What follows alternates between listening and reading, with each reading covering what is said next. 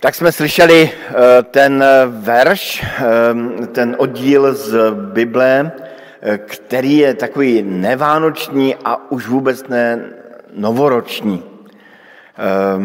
Proč jsme takový oddíl, víceméně osobní oddíl, který napsal apoštol Pavel Timoteovi, měli?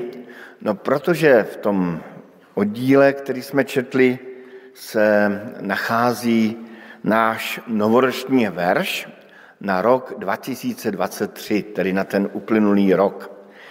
Na nový rok víte, že si vždycky vytahujeme takové ty biblické verše. Je to takový milý, zároveň tak trošku rozpačitý zvyk. A e, dá se to nazvat takovým novoročním čtením Bible je to takové slovo, které nás provází do dalšího roku. Někdy ty veršíky nazýváme hesla. Hesla asi podle hesel jednoty bratrské, které se taky každoročně losují. Taková forma losování má svoje výhody i nevýhody. Výhodou je ten systém, že, že je to padni komu padni. Prostě si vytáhnete nějaký veršík aniž byste ho nějak vyhledávali. A ten vám najednou buď to promluví do života, někdy vůbec tomu rozumíte, někdy z toho vyjde i něco veselého a směšného, jako ona sestra, která byla ve skupině, která připravovala výběr těch veršíků a byl tam verš Bůh se pišným protiví tak ta skupina přemýšlela, máme to dávat jako ty hesla, nemáme to dávat. A ta sestra řekla, ne, dejte to tam, to je výborný verš pro mého manžela. A asi dobře víte, jak to dopadlo.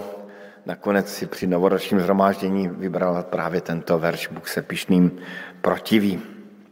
Tak je to takový zvyk, já vždycky říkám hezký, ale i trochu rozpačitý, ale pro náš sbor jsme si loni vytáhli verš, můžeme ho vysvětit, nech nikto tebou nepohrdá pre tvoju starobu, nebo mladost, která je tam spíše, ehm, ale buď vzorom veriacím v reči, správání, v láske, vo věre, v mravnej čistotě. A já se dovolím k tomu verši vrátit. Ten verš je psán osobně pro křesťanského učitele a misionáře Timotea. Ehm, on byl relativně mladý, bylo mu tak 30-40 let, což zase není tak úplně mladé, mladý chlapec. A, a Pavel mu říká, ať nikdo nepohrdá pro tvoji mladost. A Pavel věděl, že ten list se bude číst veřejně, že to není jenom osobní dopis pro Timotea a zřejmě chtěl i ostatní v tom společenství, kde Timoteus pracoval, eh, pozbudit eh, a dát takovou důstojnost, zřejmě spíše nesmělému než mladému Timoteovi. A chtěl pozbudit i celé to společenství, aby svého pastýře reprezentoval. Jak máme eh, tomu verši porozumět eh, my na cukrovém? Jak jsme mu porozuměli za ten uplynulý rok? Loňský rok jsem tam právě tu mladost eh, nahradil tou starobou, ale když jsem si po roce to kázání svoje vlastní četl, tak se mi vlastně nelíbilo. A tak jsem ho pro dnešní den v něčem pozměnil v něčem nechal podobné, ale v podstatě jsem ho pozměnil hodně. Tedy je tam výzva, nikdo ať tebou nepohrdá. Nikdo ať tebou nepohrdá. Je pro nás vždycky velmi nepříjemné, když nás někdo podceňuje, když se domnívá, že na něco nemáme, že svůj životní úkol nezvládneme když námi prostě někdo tak méně či více pohrdá. člověk potom ztrácí sebevědomí, sílu, odvahu i chuť něco dělat. Jindy se takovým, takovým náznakům pohrdání jenom zasmějeme nebo tak usmějeme, ale něco v nás tak zůstane. Já dodnes vzpomínám na výrok jedné učitelky nedělní školy na mých minulých působištích, kde mi tato eh, velmi pečlivá sestra ehm, eh, řekla, víš Petře, moje přípravy na bisítkou jsou tak hluboce promyšlené, že bys to ty nikdy nepochopil. Tak eh, mě to, tak se to směju podobně jako vy, ale, ale dodnes si říkám, možná na tom něco pravdy je. Podceňování je v dnešní době velmi citlivá záležitost. Ehm, lidé jsou dneska velmi na toto citliví, Eh, na to, když vám někdo nějak, vám něco naznačí, že děláte špatně, nebo, nebo že něco neumíte, nebo že na něco nemáte. Já jsem o svácích mohl být u eh, svého bratra a mohl jsem být s jeho dětmi. A brácha má mladého syna a velmi mladého v prvé triedě je. A tak tam jsem si uvědomil, jak je velice citlivý, když mu řeknete, toto ne, toto nedělej, toto raději nedělej.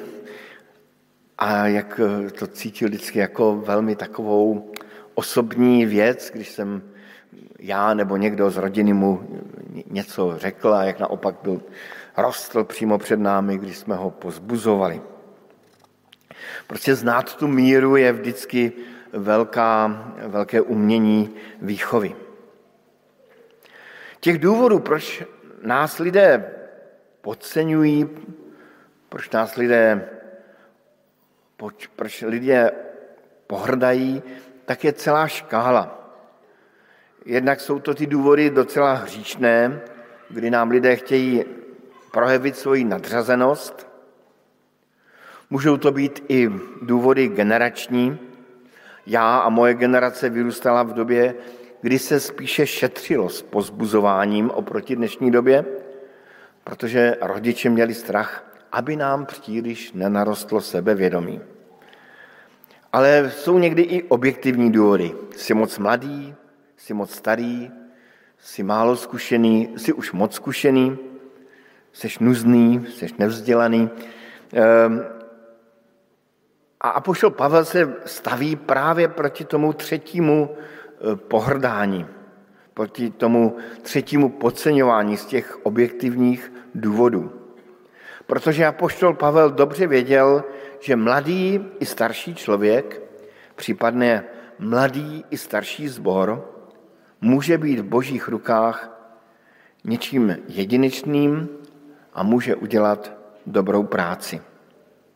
To bych rád i zopakoval, že je to známá věc, ale je to dobré si to připomenout, že mladý i starší člověk, mladý i letitý zbor, společenství může být v božích rukách někým jedinečným a může udělat dobrou práci. A dokonce si toho nikdo nemusí všimnout. Jak když jsem eh, tak o tom přemýšlel, vzpomněl jsem si na takový kratičký příběh z knihy Kazatel, takový mikropříběh. Ehm, a já vám ho přečtu, jsou to dva verše. Bylo malé město a v něm hrstka mužů. Tu přitáhl na ně velký král, obklíčil a zbudoval proti němu mohutné náspy, mohutné hradby, můry. Našel se pak v něm moudrý, ale nuzný muž, který by byl to město svou moudrostí zachránil. Ale nikdo si na toho nuzného muže ani nespomněl. Tedy pán Bůh dobře ví o tom, co my jsme schopni udělat, co v nás je a pán Bůh si nás může použít, jako si použil a mohl použít v tomto případě toho nuzného muže. Ale platí to i naopak, že i starší člověk, i mladší člověk, i starší společenství, i mladší e, společenství může v rukou toho zlého být něčím, co je opravdu hodné pohrdání. Může to být tedy přesně naopak. A i mladý člověk, i starší člověk může setrvat v jakési stagnaci. Prostě nic nedělám a nic nepokazím. A za námi bylo těch 365 možností, jak žít. A před námi je 365 plus jedna možností, jak žít. A já bych si přála, abychom, ať jsme starší nebo mladší, ať jsme starší nebo mladší společenství, abychom byli v těch božích rukách něčím jedinečným a udělali pro Pána Boha dobrou práci. Pro mě je důležité, že Apoštol Pavel v tom oddíle Timoteovi neřeší jeho sebevědomí, neruší nějaké jeho zraněné já nějakou poznámkou někoho v okolí, nevěnuje se jeho vnitřní hodnotě, neřeší ani motivy pohrdání od okolí, ale, ale dává mu důležitou radu. Těm, kdo věří buď vzorem v řeči, chování, v lásce, víře a čistotě. Náš život má být vzorem pro věřícího. Ehm, to je výzva apoštola Pavla a je to jasné, protože Timoteus stál v čele sboru před věřícími. Musel být principů vzorem věří, věřícím, ale ta Pavlova poznámka neznamená, že nevěřícím lidem v našem okolí nemáme být vzorem. Ale jak být dobrým vzorem? To je totiž velmi ošemetné.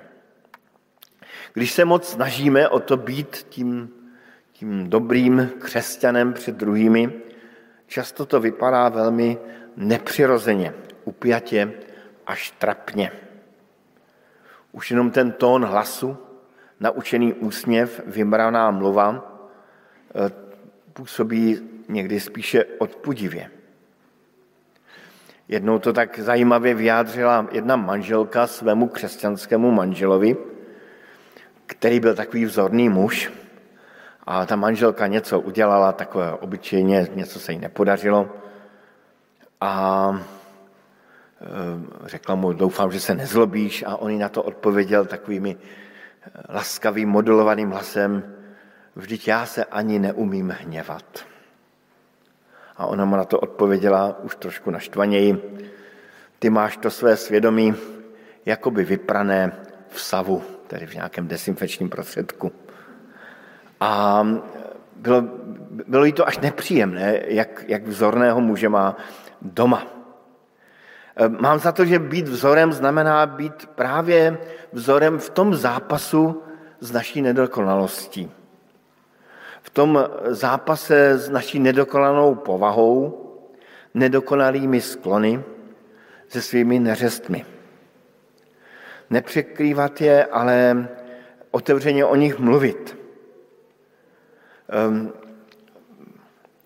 protože Silvestr, tak jsem si dovolil dneska udělat takové malé silvestrovský vstup, snad vás tím neurazím, ale býval jsem čtenář eh, komiksu Rychlé šípy a vím, že i na Slovensku to bylo přeloženo a že to žije. A možná, že někteří si vzpomenete na, na postavu Mirka Dušína. Eh, když se v Čechách řekne Mirek Dušín, který tady krásně běží, tak, tak je to spíše se záporným znamenkem. To je ten dokonalý vzorný muž. A když jsme se bavili a když čtete nějaké rozhovory s lidmi, tak vám nakonec řeknou, že mnohem sympatičtější všem lidem z té pětice rychlých šípů byla druhá postava, můžeš tam dát další obrázek, eh, což byl, což byl ten rychlonožka, který vždycky udělal něco, něco špatně, přišel pozdě, zaspal, um, udělal si nějakou legraci, někdy třeba nevhodnou, ale nakonec lidem byl sympatický právě pro tu svoji nedokonalost i pro ten svůj zápas s tou svojí nedokonalostí. Tak to je asi malé silvestrovské okénko. Ten příkaz být vzorem máme brát velmi vážně, ale zároveň ho úplně vážně brát nemáme. Křesťan je ten, kdo nějak proplouvá mezi tou snahou o to být, být dobrým člověkem i, i tím zápasem, takovou e, nedokonalostí. A oceňována dnes není nakonec ta dokonalost, ale spíš ta autentičnost toho zápasu. Asi se nemáme trápit a ubíjet tou otázkou, jestli jsem dobrým vzorem, ale máme se především chovat tak, aby se to líbilo Pánu Bohu. Tak to i Apoštol Pavel krásně vyjádřil v epištole Galackým, že kdyby se chtěl jenom zalíbit lidem, dávno by nebyl služebníkem Kristovým. Ehm, a myslím, že právě to, když zápasíme o to, aby se náš život líbil Pánu Bohu, ten náš život je takový autentický a jsme skutečným vzorem pro lidi kolem nás. Ani Pán Ježíš Kristus se nechoval tak, aby se zalíbil všem lidem v jeho okolí, ale choval se tak, aby z něho měl nebeský Otec radost. A co to znamená být vzorem, to Apoštol Pavel rozvádí v těch pěti bodech. Buď vzorem, můžeme to vysvětit, v reči, správání, v láske, vo věre a mravné čistotě. Takových pět oblastí. A každá ta cnost by si zasloužila samostatnou úvahu. Já jenom to krátce okomentuji pomocí biblických veršů, které jsem našel v té první Timoteovi. Buď vzorem v řeči, v reči. A pošel Pavel tam o kousek eh, předtím píše, Timoteji, vyhýbej se bezbočným řečem a protikladným naukám, které se lživě nazývají poznání. A to poznání je tam v úvozovkách. Tedy nemluv planě, nefilozofuj planě. Nemluv o, o, o zbytečných věcech, ale mluv o tom, co je to správné, co je to pravé, drž se toho božího slova. Pak tam říká Apoštol Pavel, abychom byli vzorem v správání, v chování. A apoštol Pavel vyzývá Timotea k tomu, aby ostatní křesťany vyzývali, aby žili tichým a klidným životem v opravdové zbožnosti a vážnosti. A dodává, to je dobré a vítané u našeho spasitele a Boha.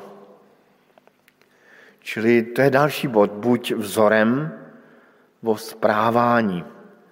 Máme žít tichým a klidným životem a zbožností ve vážnosti.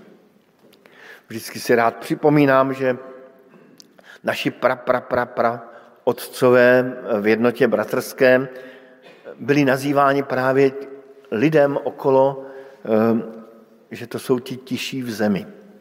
To jsou ti, kteří pokojně pracují, a následují svého Pána Boha.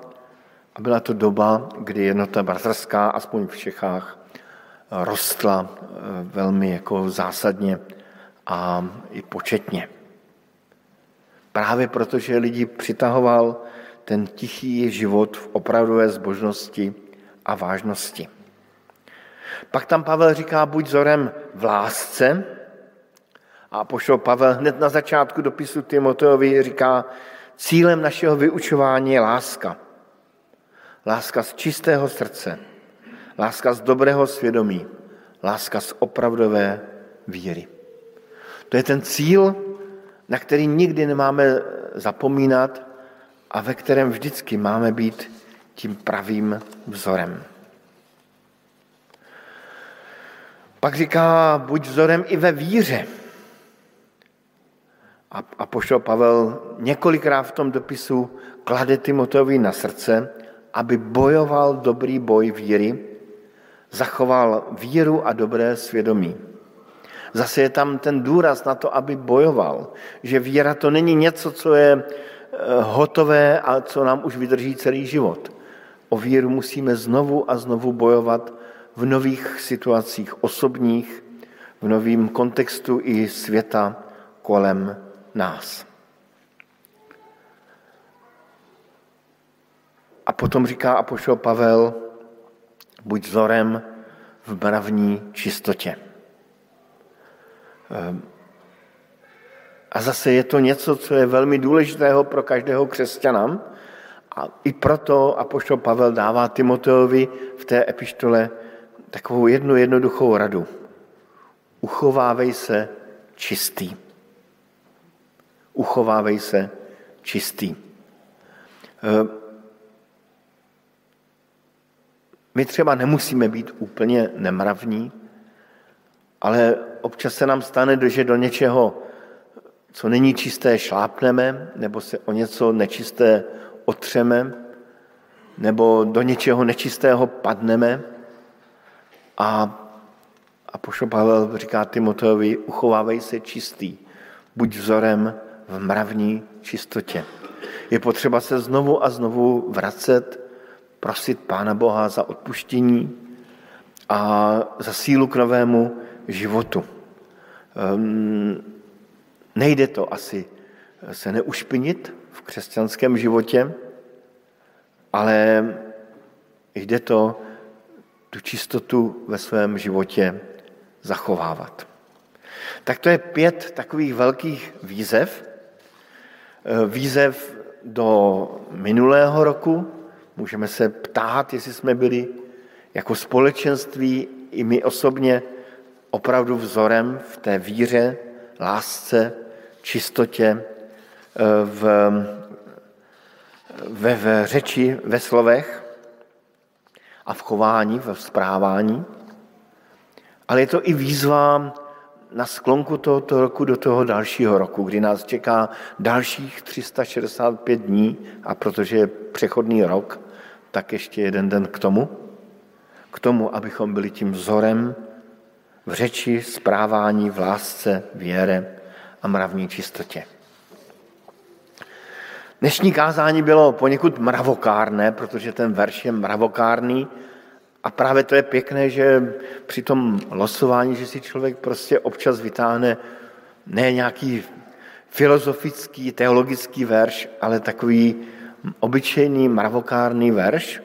A je to asi vždycky potřeba, abychom se někdy vrátili z těch výšin na zem, ale je k tomu potřeba doplnit, že ta křesťanská mravnost, ty cnosti křesťanské jsou důsledkem toho, co s námi udělal Pán Bůh. Jsou důsledkem toho, že člověk eh, poznal to, že v jeho srdci nežijí zdaleka ne jenom cnosti, ale i sklon ke zlému, k mnohému neřestnému, špatnému. A právě pozval Pána Boha skrze Pána Ježíše Krista do svého srdce a prožil tu proměnu a to nové nasměrování k tomu, abychom žili a byli, byli, eh, byli vzorem eh, v té čistotě, v té láske, víře, víře a, a chování, tak kež se nám to daří i ten další rok. Amen.